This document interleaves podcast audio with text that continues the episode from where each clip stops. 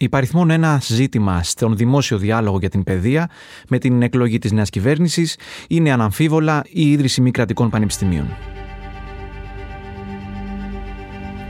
Ακούτε το βήμα σήμερα. Είμαι ο Γιάννης Διαμαντής και είναι 5η 27 Ιουλίου. Η Μάρνη Παπαμαθέου, αρχισυντάκτρια της εφημερίδας Το Βήμα και αρμόδια σε θέματα παιδείας, είναι εδώ για να μας εξηγήσει τι ακριβώς συμβαίνει με τα ιδιωτικά πανεπιστήμια. Γεια σου, Μάρνη, ευχαριστώ πολύ που είσαι εδώ. Εγώ ευχαριστώ για την ε, δυνατότητα να συζητήσουμε αυτό το πολύ ενδιαφέρον θέμα σήμερα μαζί. Και από πρωθυπουργικά χείλη, αρκετές φορές έχει γίνει ξεκάθαρο ότι στην παιδεία τα ιδιωτικά πανεπιστήμια είναι κάτι που προτάσεται ως ε, προτεραιότητα να μας εξηγήσεις λίγο πού κολλάει το θέμα μέχρι τώρα, απευθυνόμενοι σε κάποιον που δεν έχει ιδέα για αυτό το θέμα. Ας πάμε στο άρθρο 16 του συντάγματος και τι κόλλημα δημιουργεί αυτό. Καταρχήν το άρθρο 16 του συντάγματος, το οποίο αναφέρει ότι η ανώτατη εκπαίδευση στη χώρα μας παρέχεται από ιδρύματα δημοσίου δικαίου, από τα πανεπιστήμια μας και ότι απαγορεύεται από ιδιώτες να λειτουργήσουν ε, πανεπιστήμια στη χώρα μας και να δίνουν τους τίτλους σπουδών τους. Το άρθρο 16 θέλουμε να το αλλάξουμε, είναι γνωστό, ε, είναι προγραμματική μας πρόταση και συνιστά αναχρονισμό. Η Ελλάδα ως προς αυτό το θέμα έχει έναν εθνικό εξαιρετισμό. Είμαστε μια εξαίρεση παγκοσμίως ως προς το ότι δεν επιτρέπουμε μη κρατικά πανεπιστήμια. Αυτό είναι που πάμε να λύσουμε.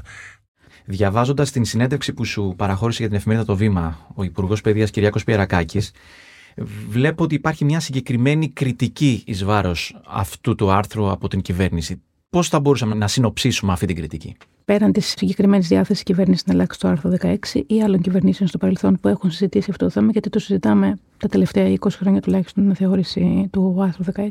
Το παράλογο της υπόθεσης γίνεται πολύ πιο έντονο σήμερα, σε μια νέα ψηφιακή εποχή, όπου οι νέοι είναι εκτεθειμένοι σε όλη τη γνώση. Ξέρουμε ότι όλα τα μεγάλα πανεπιστήμια του κόσμου σχεδόν έχουν ψηφιακές πλατφόρμες που παρέχουν αυτή τη ε, δυνατότητα σπουδών.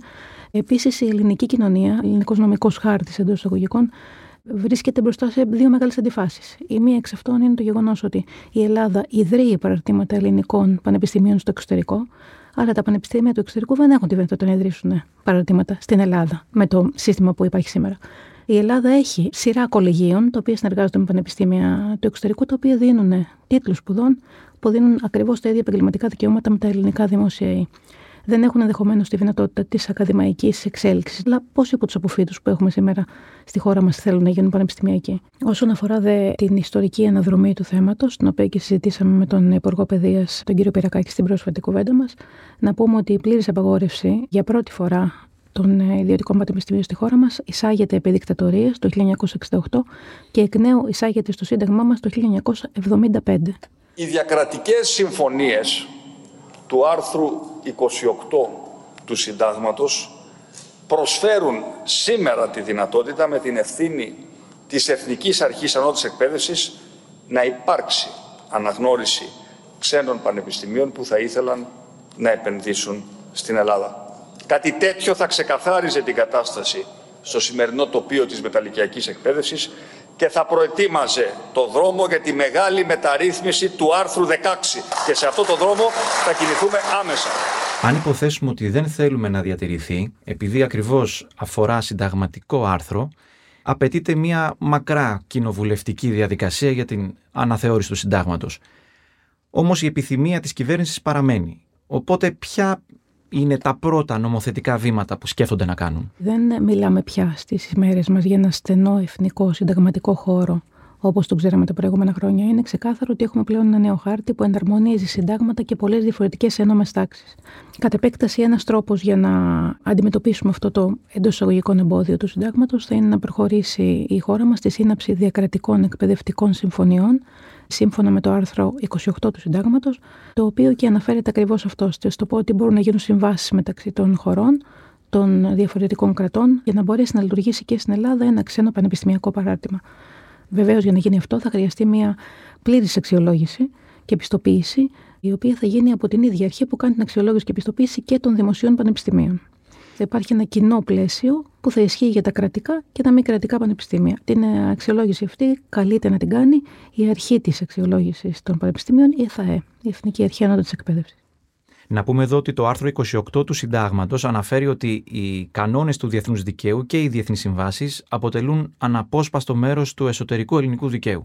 Άρα αυτό στην πράξη τι σημαίνει, ότι αν γίνει μια σύμβαση μεταξύ ελληνικών πανεπιστημίων και ξένων, ενδεχομένως θα μπορεί το Χάρβαρντ να έρθει με έδρα εδώ στην Ελλάδα. Δεν ξέρω αν θα θέλει το Χάρβαρντ, γιατί όχι. Το, είμαστε μια εξαιρετική χώρα με πολύ καλά πανεπιστήμια, υψηλό ερευνητικό επίπεδο. Σίγουρα πάντως με τη σύναψη αυτών των διακρατικών εκπαιδευτικών συμφωνιών, τις οποίες ορίζει ουσιαστικά το άρθρο 28, ε, θα δοθεί η δυνατότητα της εγκατάστασης στην Ελλάδα εφόσον το θέλουν, παραρτημάτων ξένων πανεπιστημίων. Αλλά θα μπορέσουν και τα ελληνικά πανεπιστήμια να συνεργαστούν με μεγάλους διεθνείς φορείς, να υπάρξουν άλλου τύπου συνεργασίες, συναντήσεις εκπαιδευτικές και άλλου τύπου συμφωνίες. Και θα έχει πολύ ενδιαφέρον το επόμενο χρονικό διάστημα να δούμε πώς αυτές οι συμφωνίες θα μπορέσουν να συζητηθούν. Οι ίδιες οι συμφωνίες αυτές συνιστούν από μόνες τους άσκηση θεμελιώδους οικονομικής ελευθερίας. Δεν χρειάζονται ειδικό νόμο για να γίνουν, άρα είναι κάπως εύκολο και λειτουργούν με βάση την αμοιβαία αναγνώριση της ισοδυναμίας των πτυχίων και των τίτλων σπουδών των δύο χωρών που συνεργάζονται και που κάνουν αυτή τη συμφωνία και την κατάσταση. Επιστρέφουμε σε 30 δευτερόλεπτα μετά το μήνυμα που ακολουθεί. Το βήμα που εμπιστεύεσαι. Καθημερινά στην οθόνη σου. Έγκυρες ειδήσεις από αξιόπιστες πηγές. Πολιτικές αναλύσεις και γνώμες από δυνατές υπογραφές. Διπλωματία και διεθνές περιβάλλον. Πολιτισμός του σήμερα και τάσεις του αύριο. Οικονομία και ανάπτυξη Podcasts που εξηγούν τις ειδήσεις. Νέες εποχές με τεχνολογία και επιστήμη. Το βήμα.gr Το δικό σου βήμα κάθε μέρα. Όσον αφορά την αξιολόγηση, στη χώρα μας λειτουργούν ήδη ιδιωτικά κολέγια συμβεβλημένα με πανεπιστήμια του εξωτερικού και η ερώτηση που προκύπτει εδώ και χρόνια είναι αν τα κολέγια αυτά πληρούν τις προϋποθέσεις και αν περνούν από αυστηρούς ελέγχους. Τι κριτήρια υπάρχουν για αυτά; Η ελληνική πολιτεία προσπαθεί επί σειρά ετών με πολλούς διαφορετικούς νόμους να συντονίσει, να κατηγοριοποιήσει και να αξιολογήσει όλα αυτά τα κολέγια τα οποία λειτουργούν στη χώρα. Υπάρχουν νόμοι αυτή τη στιγμή οι οποίοι εφαρμόζονται με βάση τους οποίους και λειτουργούν τα κολέγια. Έχεις επαφές πάρα πολλά χρόνια με πανεπιστημιακούς και είναι άνθρωποι καθόλου αρμόδιοι να τοποθετηθούν επί αυτού του ζητήματος. Τι σου λένε, ποια είναι η άποψή τους για την ίδρυση ή μη, μη κρατικών πανεπιστημίων; Τα ελληνικά δημόσια πανεπιστήμια, οι ηγεσίες τους, οι Πριτάνες τους, οι καθηγητές τους, νομίζω ότι είναι έτοιμοι να αποδεχτούν κάτι τέτοιο. Όπως αντίστοιχα και εκπαιδευτικοί, μιλάμε κατά καιρούς στην πρωτοβάθμια και δευτεροβάθμια εκπαίδευση, στο θέμα της αξιολόγησης που είναι ένα άλλο τεράστιο ταμπού. Και η ΜΕΝ και η ΔΕ νομίζω ότι είναι απολύτως έτοιμοι να αποδεχτούν αυτές τις αλλαγές, με την προπόθεση όμως ότι θα στηριχτούν επαρκώς τα δημόσια πανεπιστήμια. Αυτό είναι ένα πολύ μεγάλο θέμα, γιατί στο παρελθόν συζητούσαμε όλα αυτά τα θέματα, συζητούσαμε όλα αυτά τα ζητήματα σε σχέση με τα ιδιωτικά πανεπιστήμια οδηγούμενη σκέψη ότι όλο αυτό θα οδηγήσει στο να υποβαθμιστούν τα πανεπιστήμια, διότι η πολιτεία με έναν τρόπο θα τα ξεχάσει. Επίσης, έχουμε το παράδειγμα των σχολείων στη χώρα, τα οποία δυστυχώς δεν έχω καταλάβει ακόμα παρά τα ρεπορτάζ που κάνουμε τόσα χρόνια ποιος πραγματικά φταίει. Ωστόσο, με την υπεργιγάντωση των ιδιωτικών σχολείων και με τις συνδυασμένες πολλές φορές αντιφατικές μεταξύ τους πολιτικές των ε, εκάστοτε υπουργών παιδείας, έχουμε οδηγηθεί στην αποτέλεσμα να έχουμε μία υποβάθμιση σε κάποιες περιπτώσεις των δημοσίων σχολείων και ο κόσμος να έχει χάσει την εμπιστοσύνη τους σε αυτά. Είτε γιατί έχουν καθηγητές που υποαμείβονται, είτε γιατί έχουν κτηριακά προβλήματα, είτε γιατί δεν θεωρούν ότι καλύπτουν τις εκπαιδευτικές ανάγκες των παιδιών τους. Κατ' επέκταση, οι πανεπιστημιακοί και οι άνθρωποι των δημόσιων πανεπιστημίων σίγουρα θέτουν ένα προβληματισμό, ο οποίος ισχύει για όλους μας. Όλοι αυτό ακριβώς σκεφτόμαστε ότι τα ελληνικά δημόσια πανεπιστήμια πρέπει να στηριχθούν όσο περισσότερο γίνεται σε αυτή τη φάση μετά από σειρά ετών υποχρηματοδότησης, με πολλούς καθηγητές τους να έχουν φύγει με σύνταξη, με τα γνωστά προβλήματα που ξέρουμε στα εκλεκτορικά του σώματα, στα οποία πολλές φορές δεν ανοίγει ομπρέλα έτσι ώστε να μπει και νέο αίμα και νέοι καθηγητές και ερευνητές.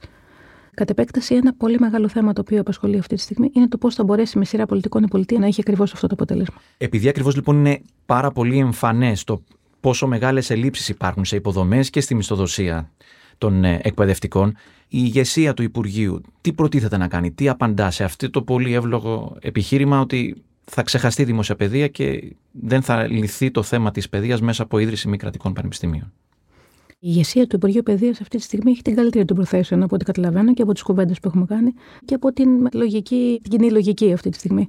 Σε κάθε περίπτωση θέλει να στηρίξει τα δημόσια πανεπιστήμια και με κονδύλια και με προσλήψεις νέων πανεπιστημιακών και με νέες ενδεχομένως αλλαγές που θα απελευθερώσουν τα δημόσια πανεπιστήμια και θα τους δώσουν αυτό το οποίο επί σειρά ετών ζητάμε, δηλαδή την πραγματική αυτοδιοίκηση που δεν την έχουν, διότι οι νόμοι του κράτους, αντί για να απελευθερώνουν τα πανεπιστήμια, τα δένουν όλο και πιο πολύ με πολλούς διαφορετικούς τρόπους. Που σημαίνει ότι αυτό που χρειάζονται αυτή τη στιγμή τα δημόσια πανεπιστήμια της χώρας είναι πραγματική αυτοδιοίκηση, μια οικονομική βοήθεια από την πολιτεία, μια στήριξη σε θεσμικό επίπεδο και ανθρώπους οι οποίοι θα μεταφέρουν την έρευνά τους στην Ελλάδα και θα κάνουν και μια σύνδεση των ελληνικών πανεπιστημίων με τα πανεπιστήμια του εξωτερικού και με τους διεθνείς μεγάλους ερευνητικούς φορείς. Εφόσον αυτό υποστηριχτεί με πολιτικές οι οποίες αυτή τη στιγμή σχεδιάζονται, νομίζω ότι θα έχουμε ένα χάρτη ο οποίος θα μπορέσει να λειτουργήσει θετικά. Μένει να δούμε και μένει να αξιολογήσουμε το επόμενο χρονικό διάστημα πώς θα προχωρήσουν όλες αυτές οι πολιτικές. Μάρνη Παπαμαθέους, σε ευχαριστούμε πολύ. Εγώ ευχαριστώ για την ε, δυνατότητα να συζητήσουμε αυτό το πολύ ενδιαφέρον θέμα σήμερα μαζί. Είμαι ο Γιάννης Διαμαντής και κάθε μέρα σας παρουσιάζουμε ένα θέμα με τη βοήθεια των δημοσιογράφων του Βήματος και έμπειρων αναλυτών. Ευχαριστούμε που μας ακούσατε. Ακολουθήστε το Βήμα σήμερα στο Spotify ή στα Apple Podcast για να μην χάνετε κανένα επεισόδιο. Το σημερινό επεισόδιο επιμελήθηκε η Κατερίνα Μπακογιάννη. Δημοσιογραφική παραγωγή Έλενα Κούση και Κατιάνα Καλιγέρου. Ηχοληψία και τεχνική επεξεργασία ήχου Στέλιος Τρενταφύλου και Ηλέκτρα Ασιθιανάκη. Το βήμα σήμερα. Εξηγούμε τις ειδήσεις.